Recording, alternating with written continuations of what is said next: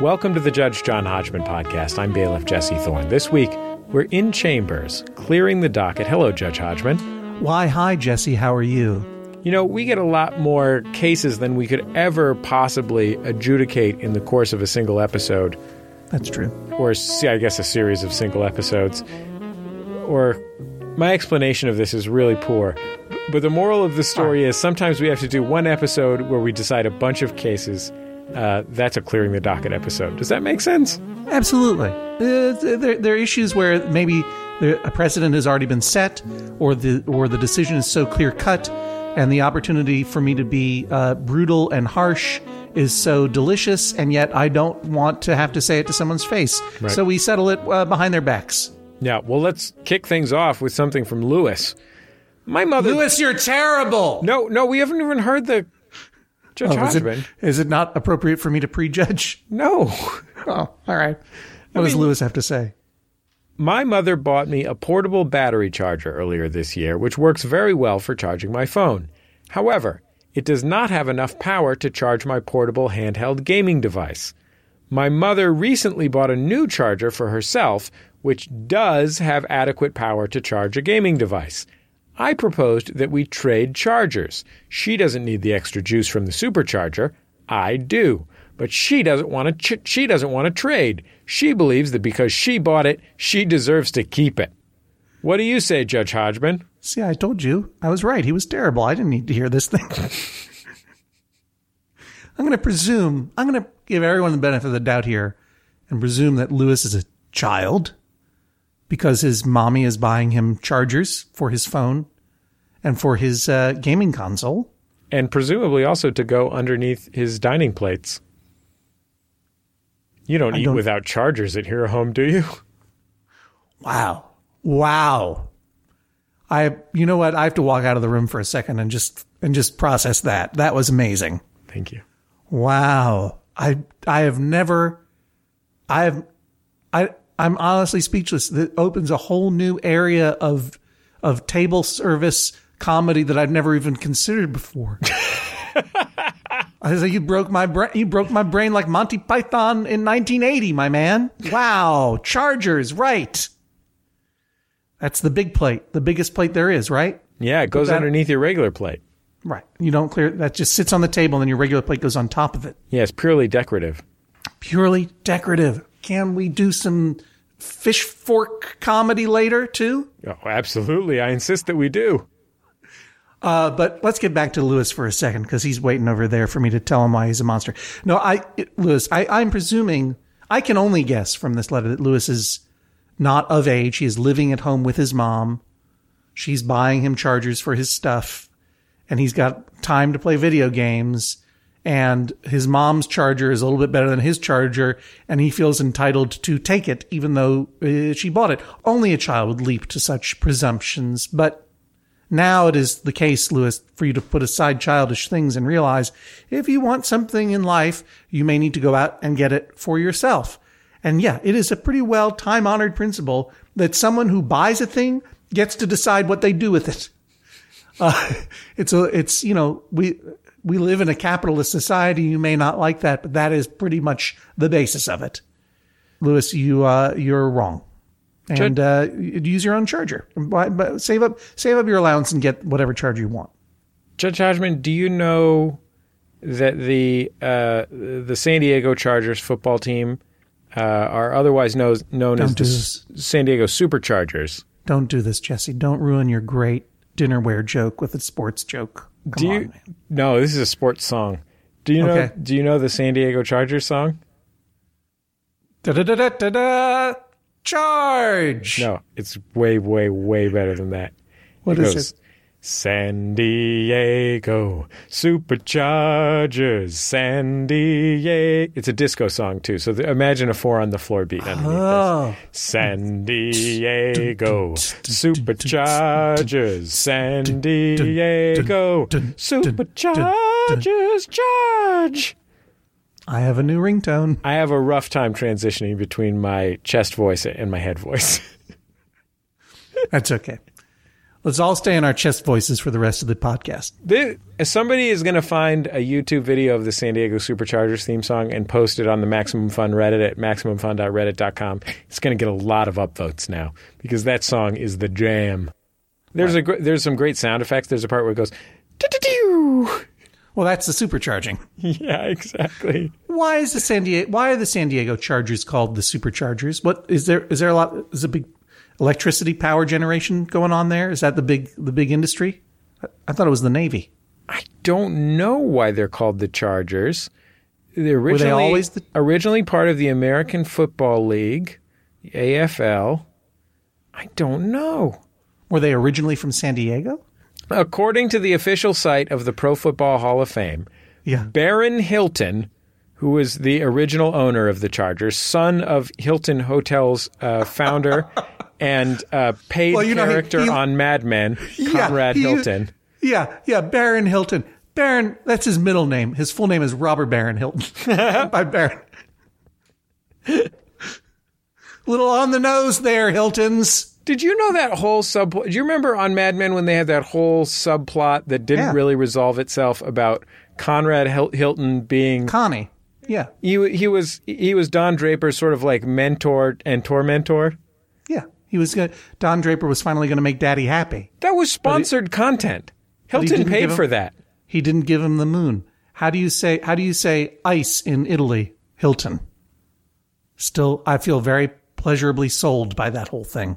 Okay, here's here's what it says. Barron Hilton agreed after his general manager Frank Leahy picked the Chargers name when he purchased an AFL franchise for Los Angeles. I liked it because they were yelling charge and sounding the bugle at Dodgers Stadium and at USC games. Da da da da da da charge. They See? played one season in Los Angeles before moving to San Diego Yeah. in 1961. See, but the point is, I was right all along. Their song is Charge, and Lewis is a monster. So let's move on. I want to hear the San Diego Superchargers song. It's it's it, just tune into that part of your head where it's constantly playing. Oh boy, here it here it comes. You opened up that hatch in your head. We can hear the music come out. See, it's a jam. Tell me you're not dancing right now, Judge Hodgman. I'm recording this on a cassette tape off the speaker like I used to do the old radio shows, so I can send it to David Rees so he can turn it into a mashup. Superchargers San Diego, Superchargers San Diego, Superchargers San Diego, Superchargers charge. Charge, charge, charge, charge, charge, charge. We're coming your way. We're gonna dazzle you with our play. Written by Sid and Marty Krofft, I presume. Here's something from Jillian. She writes, I live in Portland, Maine. On a recent trip to a convenience store, I found a friendly cat wandering around the parking lot. The cat had a collar with tags, which let me know the owner's phone number and that the cat's name was Pippin. I assumed Pippin was lost and called the owner to leave a passive aggressive voicemail about where and when I'd seen the cat. My friend said that Pippin probably lived outdoors and that the collar was in case he was hit by a car. If a person feels enough ownership to give a cat a collar with personalized tags, why would they let it roam free in a city full of cars and possums? Should a person expect snooty voicemails when they put their phone number on a free roaming cat? Also, I've heard that you shouldn't put a secure collar on an outdoor cat because it can easily hang itself. Judge Hodgman, please tell me if I was right in shaming the owner. Well, first of all, big shout out to my my third semi hometown of Maine, Vacation Land, USA, specifically Portland, a city I've never been, but I, I believe it's known for its cars and possums. That's why it's called Cars and Possumsville, Maine. Uh, and I'm only hoping that this could be uh, that Pippin is a Maine Coon cat, the largest, the largest of the domesticated cats, because Maine Coon cats are hilariously huge. They look they look like children in cat suits. Do you know who's got a Maine Coon cat, Jesse? Who's that? If you were going to guess John Cleese, you would be wrong. You know why? Why? He's got two. if you Google, if you if you can get your your keyboard fingers off the superchargers for a sec and just Google John Cleese Maine Coon cat, you're going to see some delightful pictures of an incredibly large man holding an incredibly large cat or two. He has to. He's such a huge man that he has to have oversized cats. These cats are ridiculous. Anyway, Jillian. So Jillian's whole thing is that she saw a cat in a parking lot. It's got it got a tag, and she figured that it was lost. So she called the owner and and just was sniffy with the owner about it. And then apparently, like, let the cat go. Like it was like Yeah. a transitory thing. If you assume the cat was lost, Jillian, why didn't you rescue the cat? This could be no be no greater illustration of uh, how you are not minding your own business enough, Jillian.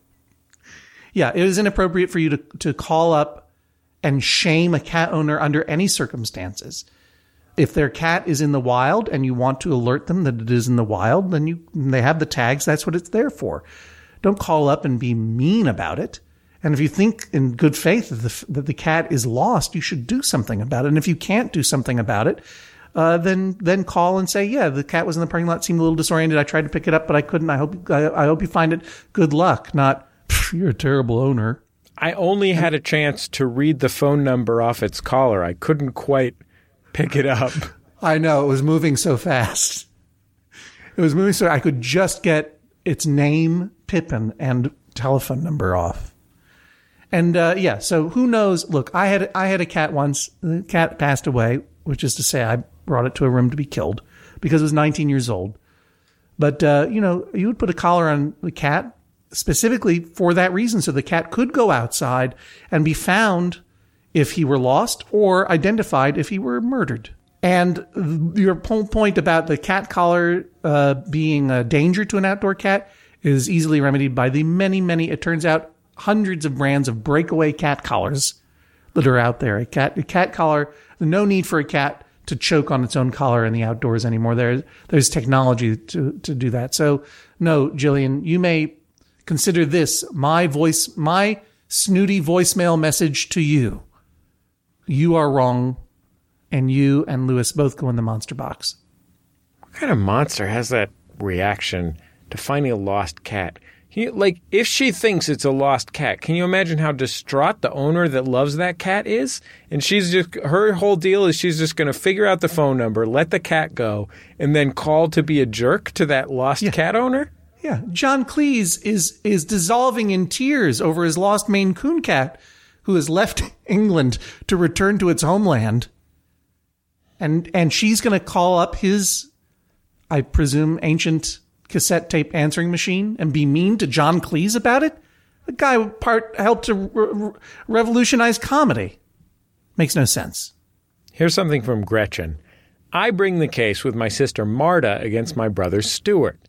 In the 1960s, my grandparents acquired a carved lion figure, about one foot by two feet, from the Philippines. Was it possessed by a demon? If it's not possessed by a demon, I'm just And- scanning quickly here. For, oh, Control F demon. No dice. Uh, Was it a was it a puzzle box that if you if you pushed the eyes in, then it would release a demon Cenobite that would cause you pleasure and pain at the same time? Well, what's weird about it is I don't even see anything supernatural in this whole question. Oh, what's the point of acquiring a carved lion figure from the Far East and bringing it home and bequeathing it to your grandchildren if it's not going to curse and haunt them for the rest of their lives? All right, well, go on, read about this dumb lion statue. I don't even feel like it. I mean, there's not, there's not even a ghost in here.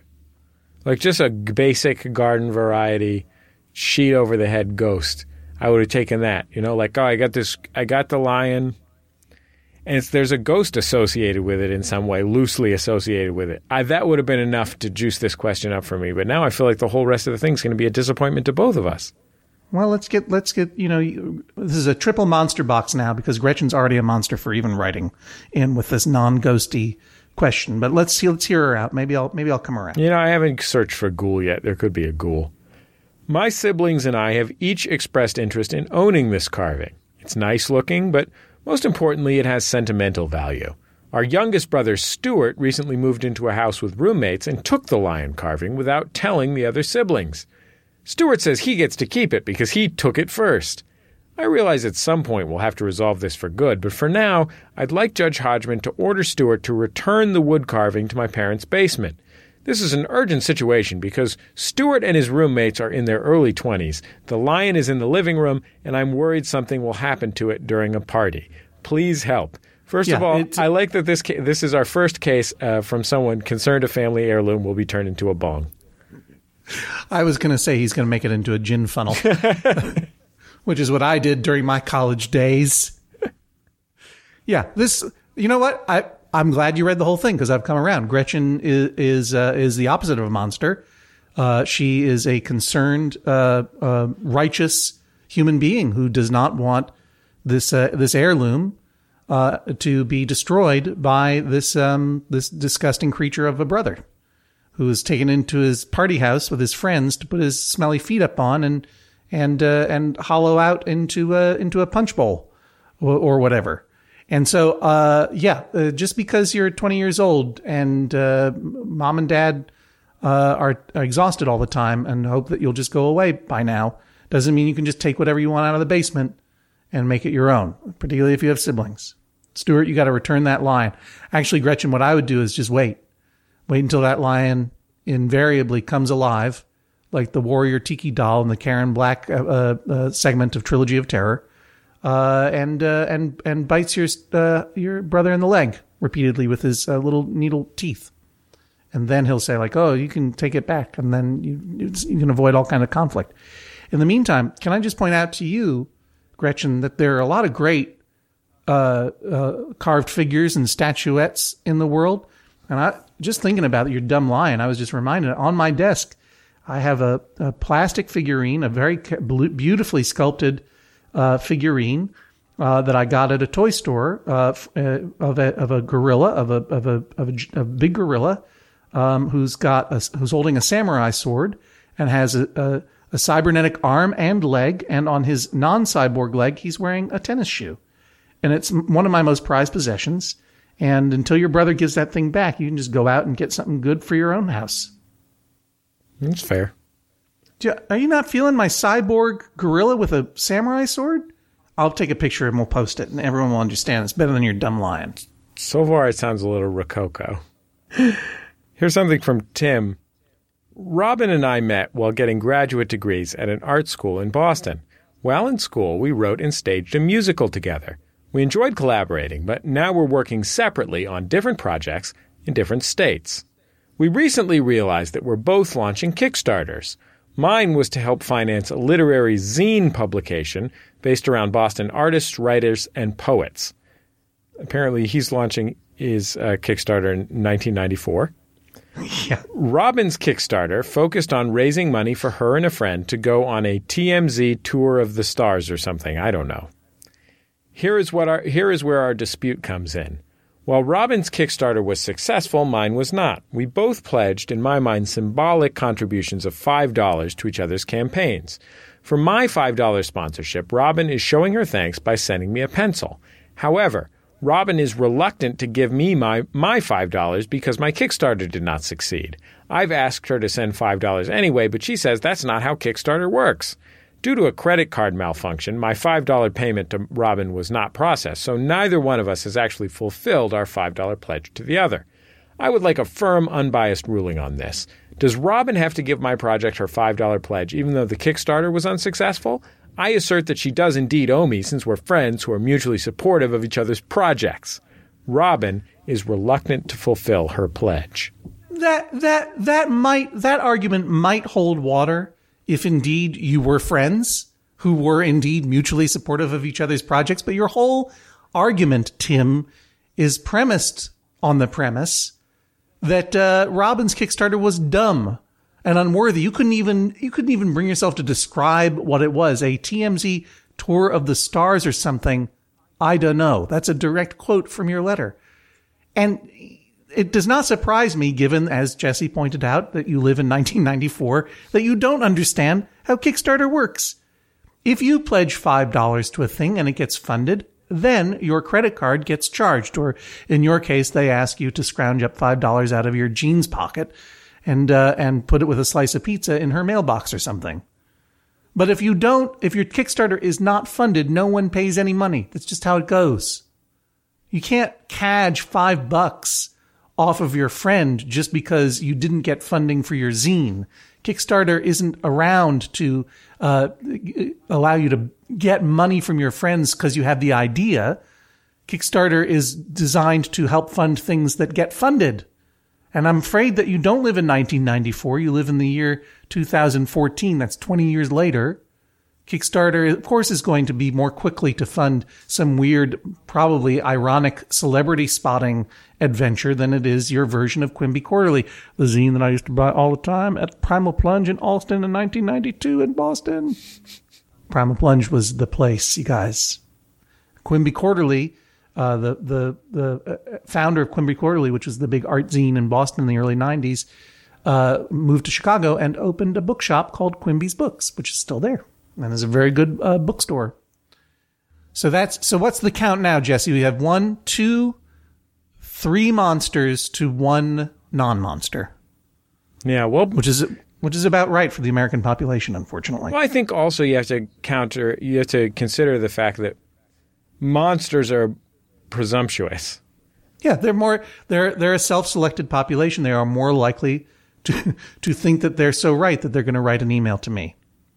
Here's something from Beth. Oh, by the way, by the way, Lewis and Jillian and Tim, I love you. I'm, I don't really think you're monsters. You're wrong though, but you know. Here's something from Beth. Some notes about episode 170, Monty Belmonte Python. I was delighted by your ruling in favor of Beth from Australia, who will soon be welcoming home her adorable new pet snake, Monty Belmonte Python. I wrote a PhD dissertation on the mating behavior of a Mexican lizard and wanted to offer some herpetological thoughts. Oh yeah. First, you are quite disturbed by the thought of feeding snakes quote unquote pinkies. Should you decide to get a scaly pet in future, don't worry, they don't all eat frozen dead mice. Most lizards are insectivores, and there are even a few herbivorous lizards like iguanas. Yeah, but the, but if I Herbivorous, get excuse me. it's, that's fine. If I, it's not the frozen dead mice that bother me so much as the name Pinkies. that's the that's where it turns gross. But go on. One note of caution, however your statement that it takes two snakes to make a baby snake is generally, but not universally true. There has been a case of parthenogenesis or virgin birth in a python from a Dutch zoo. And What? she has submitted a scientific article uh, by Groot et al. from 2003 to this point. This happened with a very different kind of python than the one desired in the court case, and parthenogenesis in reptiles is extremely rare. However, if Beth and Ross want to be 100% certain they won't end up with a writhing mass of snakes, it might be a wise idea to make sure their new pet is male. Thanks for your efforts on behalf of herpetological justice. Molecular genetic evidence for parthenogenesis in the Burmese python, Python molurus bivittatus, by TMV Groot. And it does not just say, I am Groot over and over again. It's talking about how a female python in a Dutch zoo reproduced asexually, just like in, just like in Jurassic Park. Nature found a way. Oh my goodness. Yeah, you know, uh, this was not the first I heard about this. Uh, Beth wrote in, and also uh, Zachary H wrote in about parthenogenesis in snakes, and a National Geographic article too, which we can put a link to up on the thing. It happens. It's real. I apologize. I thought that it was uh, simple science to say it takes two snakes to make one snake, but in fact, one snake may make many snakes, and that's terrifying. And uh, and therefore, uh, I, I I hope those lovely kids in Western Australia, if they are indeed still alive, uh, make sure that they uh, they watch their snakes for um, sudden doubling. So, uh, at this point in our episode, Judge Hodgman, things are about to turn somewhat more nightmarish. Wait a minute, we just talked about we just talked about a snake dividing itself into two snakes in a Dutch zoo, which frankly is the creepiest part. That's the detail that really sends it home. In the Dutch zoo, I feel like I'm watching a weird Dutch horror movie. But go on. What else could get weirder? So, do you remember the episode Bleached and Mounted Bones of Contention? No, I do not. no, of course I do. That's the one where the guy wanted to start collecting skulls, and his girlfriend was like, that's gross, weirdo. And I said, it's, it's not gross. And I don't remember the reasoning that I gave him, but the real reason that I wanted him to pursue his uh, hobby of collecting skulls and skeletons is that it gave me a chance to talk up Skulls Unlimited in Oklahoma City, the fine purveyors of medical reproductive human uh, skeletons and actual uh, animal skeletons. Uh, they uh, they do a very fine job. They they were the ones who put together my ferret skeleton for me. Beautiful articulated ferret skeleton for a very reasonable cost. I highly recommend it for all your articulated skeleton needs. Uh, and so I did. And in fact, those two lovely people came to see me in Philadelphia, and they seemed perfectly normal and not uh, not haunted by anything. But you're saying there's something going wrong in their lives? Um. Well they wrote. They sent us a letter. I'm going to read the letter.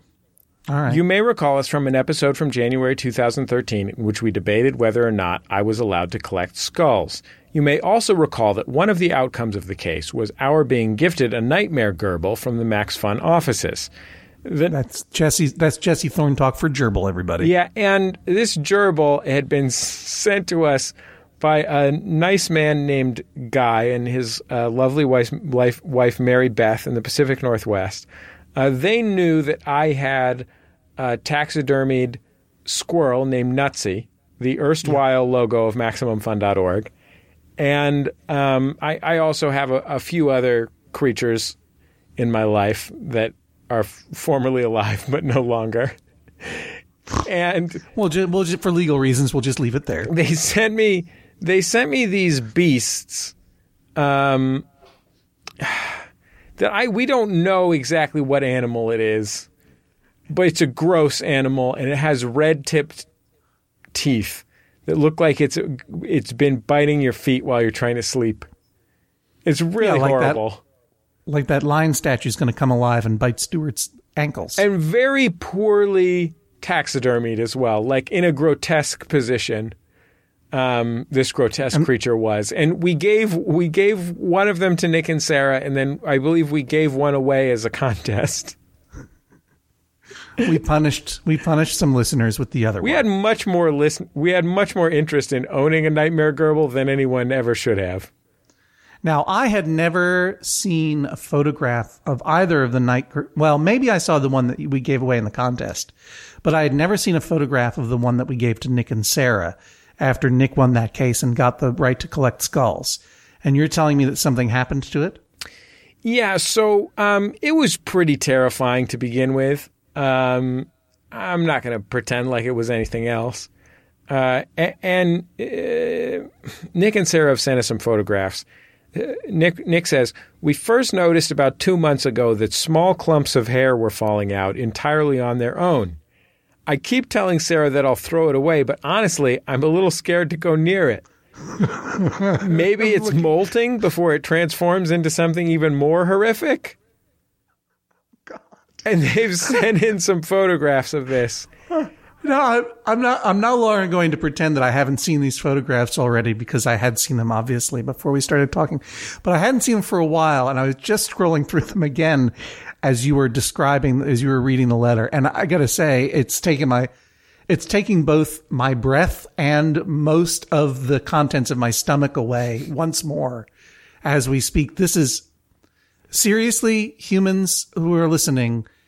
I know that some of you listen with your kids. Don't let your kids look at these photos of this horrible taxidermied gerbil. I'll call it that because I don't know what kind of animal it is just losing its hair in clumps over, I think, and when I saw, I talked to Nick and Sarah in Philadelphia when they came to see my show there. Thanks, you guys. That was a great show.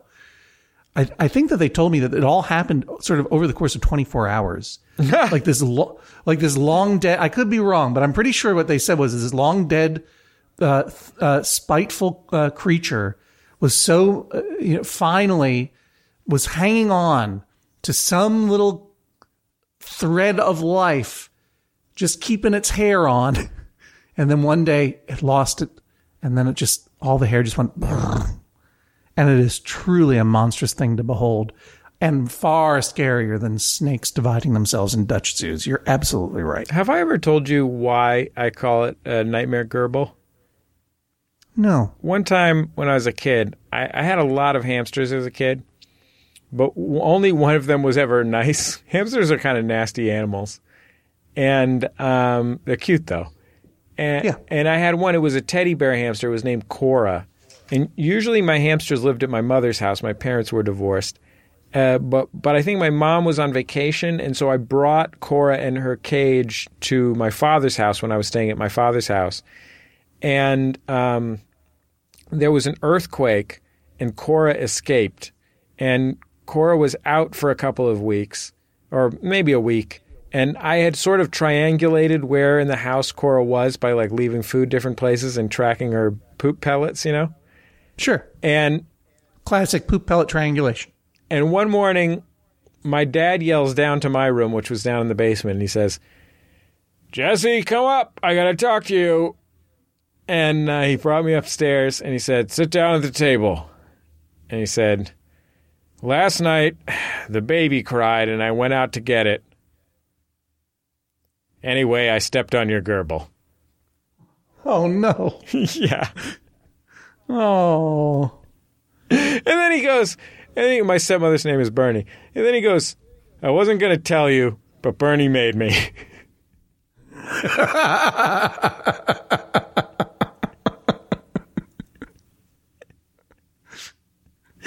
so all all small rodents in my mind are now gerbils thanks to the thanks to the power of thanks to my the power of my dad's weird Kansas City, Missouri pronunciation combined with the just the raw power of trauma. Well, the fact the fact is, everyone out there is going to think that I'm using some ploy to drive traffic to MaximumFun.org and the Judge John Hodgman show page by saying how horrifying these photos are, and um, and, and it's some kind of P.T. Barnum trick. But you will see when you get there. You're going to go there. I know you are. When you get there, you're going to be like, I wish I hadn't. This is these pictures are basically the human centipede of of listener submitted photos, and it's really awful. They're genuinely pretty terrifying. I mean, Yeah. yeah, they're upsetting. But Nick and Sarah are were so nice when they came to see me uh, in Philadelphia, and and uh, I'm I'm very sad that uh, as you are listening to this, uh, my tour of the of the various cities in the United States this fall is basically coming to a close. Depending on when you hear this, I will have uh, just begun, or maybe I'm in the middle of, or maybe just finished the New England leg of my tour. If you happen to listen to this before November 19th, won't you please come and see me and David Rees in Burlington, Vermont, and then on the 20th in Lebanon, New Hampshire at the Opera House, the 21st in the Academy of Music, Northampton, Massachusetts, one of my many hometowns, and then finally Hartford, Connecticut, with not only David Rees, but also Jonathan, the Fresh Banana Man of yore from Kennebunkport, Maine. Please do come and see us. All the details are on johnhodgman.com slash tour. Did I fit that in sneakily enough, Jesse? Yeah, but I'm going to do this pretty much shamelessly. No matter where you live, you can go to maxfunstore.com and check out the new Judge John Hodgman t shirts, including the podcast Justice t shirt and the advertisement for the Bat Brothers home bat remediation company um, of Paola, Kansas. Um, both of those online at maxfunstore.com alongside numerous other products from all of MaximumFun.org's great shows, including our new skateboard deck, which is really cool, I think. Uh, you can buy a print of the painting of Judge John Hodgman as a cat.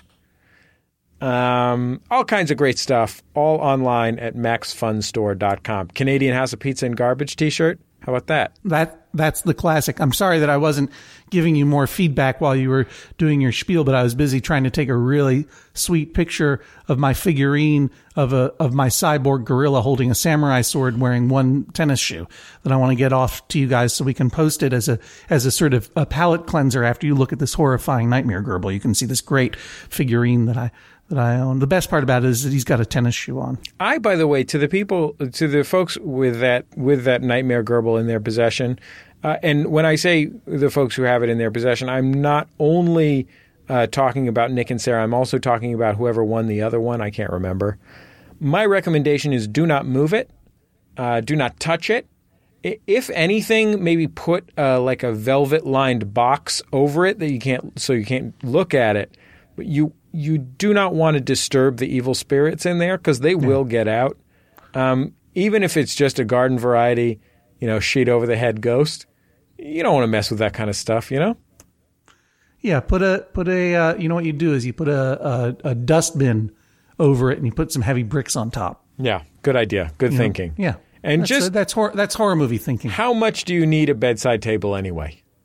Get a second bedside table and build it around, build it sort of built in around the nightmare gerbil, so so it's sort of locked in between the two bedside tables, one on top of the Yeah, other. maybe, maybe maybe you should just leave your house. Yeah. Just just go Amityville horror style. The point is, I'll be.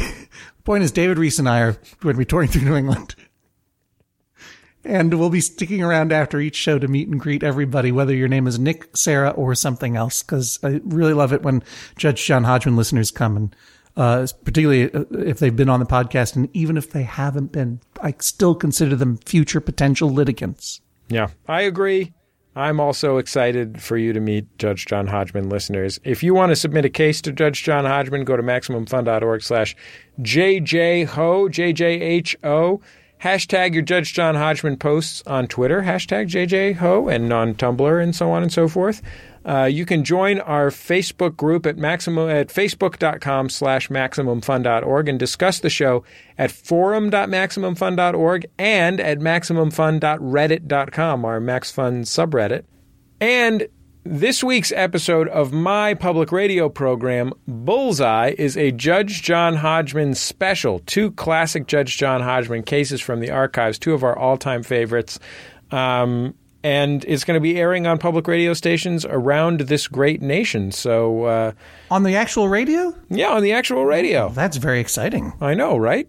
One of the cases that we're going to be uh, re examining on the uh, Bullseye Judge John Hodgman special, John, is the pony case. Do you remember the pony case?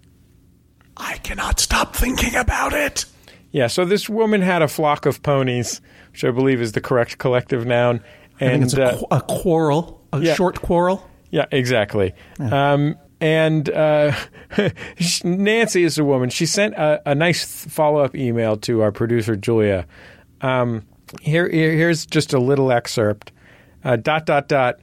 And Becky, that was the other person in the case. And Becky hasn't said anything mean about my ponies, except we both agreed that video of the two panda cubs crawling all over their handler, which, if you haven't seen it, is very funny, is similar to my ponies being all over me when it's deworming day, which is a highlight for them. So thanks for the update, Nancy. And good deworming day to you all. The program produced by Julia Smith, edited by Mark McConville. Thanks, guys. We'll talk to you next time on the Judge John Hodgman podcast. Court is unborn. MaximumFun.org. comedy and culture. Artist owned. Listener supported.